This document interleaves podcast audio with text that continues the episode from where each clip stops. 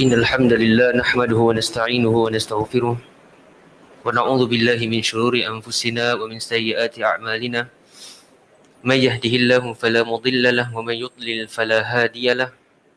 وأشهد أن لا إله إلا الله وحده لا شريك له. وأشهد أن محمدا عبده ورسوله. اللهم صل وسلم على نبينا محمد وعلى آله وأصحابه أجمعين. السلام عليكم ورحمة الله وبركاته. Taib.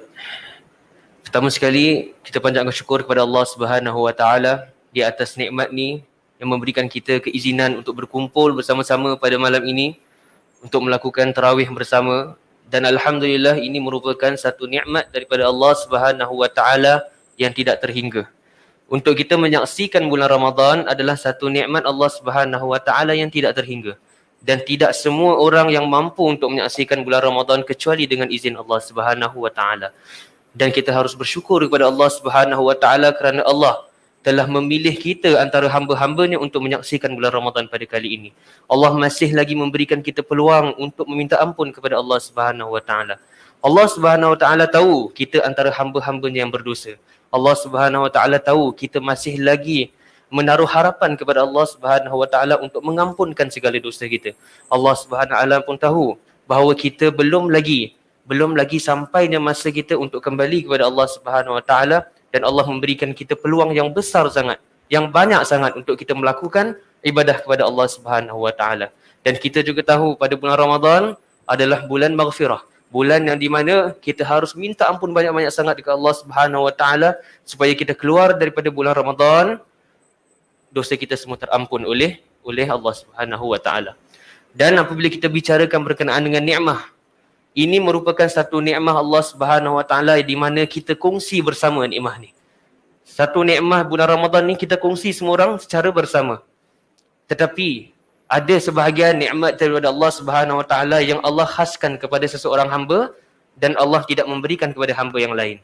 Ada sebahagian nikmat kelebihan yang Allah berikan kepada hamba A tetapi dia tidak memberikan kepada hamba B. Itu adalah nikmat yang khusus yang telah Allah berikan kepada seseorang hamba.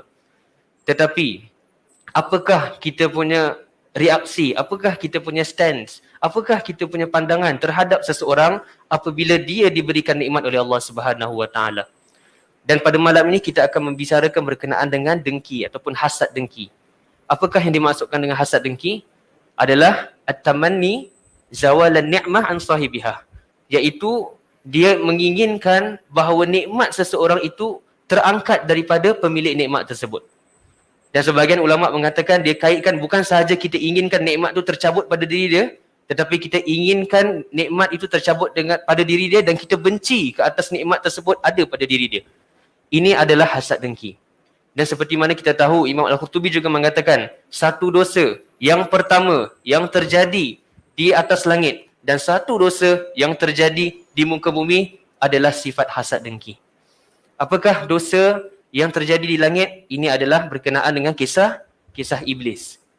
Kita tahu bahawa iblis para ulama mengatakan bahawa iblis pada asalnya merupakan golongan daripada malaikat. Seperti mana Ibn Abbas mengatakan kana asyaddu minal malaikati ijtihadan wa aktsaruhum ilma. Iblis ni adalah antara golongan malaikat yang paling bersungguh-sungguh dalam ibadah kepada Allah Subhanahu wa taala dan paling mempunyai banyak ilmu.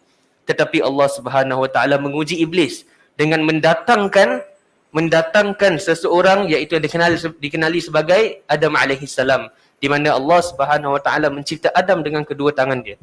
Allah Subhanahu wa taala mengajar Adam berbagai ilmu.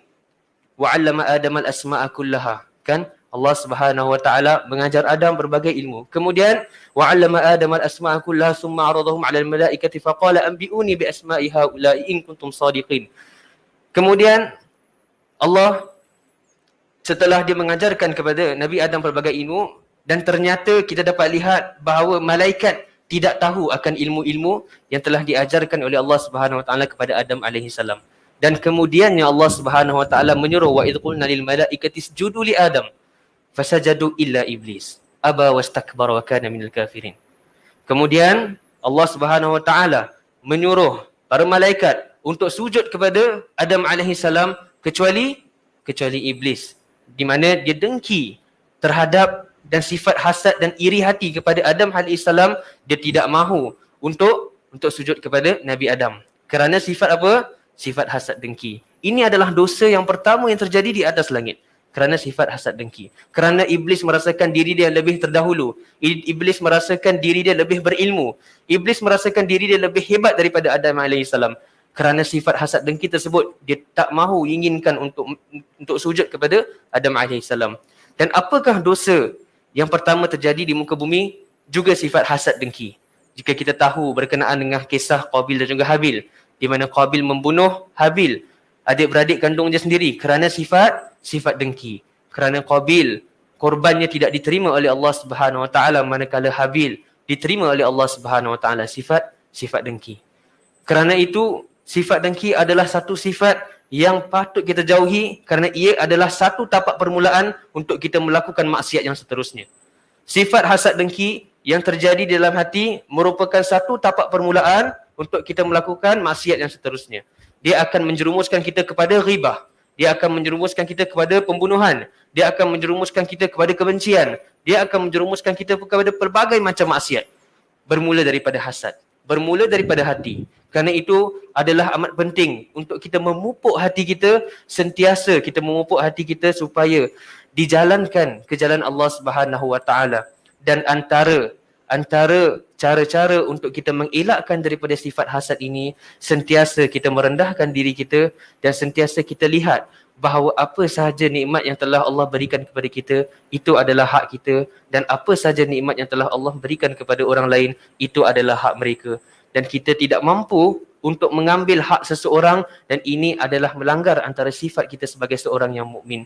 Dan kita harus memupuk hati kita supaya hati kita ni lebih kepada Allah Subhanahu Wa Taala lebih merendahkan diri kita lebih menghadirkan sifat syukur kepada Allah Subhanahu Wa Taala kerana Allah berfirman la in syakartum la azidannakum wa la in kafartum inna azabi lasyadid jika kita bersyukur maka Allah akan tambah.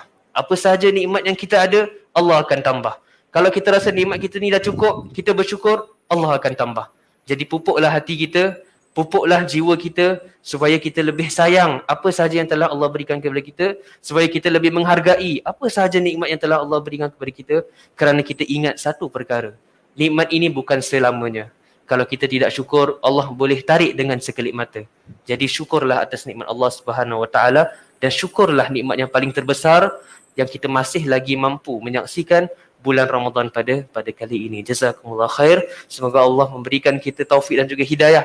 Semoga Allah mengumpulkan kita di syurga Allah Subhanahu wa taala sebagaimana kita berkumpul di atas muka bumi ini bersama-sama untuk kita melakukan salat tarawih pada malam ini dan semoga Allah mengampunkan segala dosa-dosa kita dan menggolongkan kita di antara hamba-hambanya yang bertakwa. Amin ya rabbal alamin. Subhanakallahumma bihamdik asyhadu an la ilaha illa anta astaghfiruka wa atubu ilaik. Assalamualaikum warahmatullahi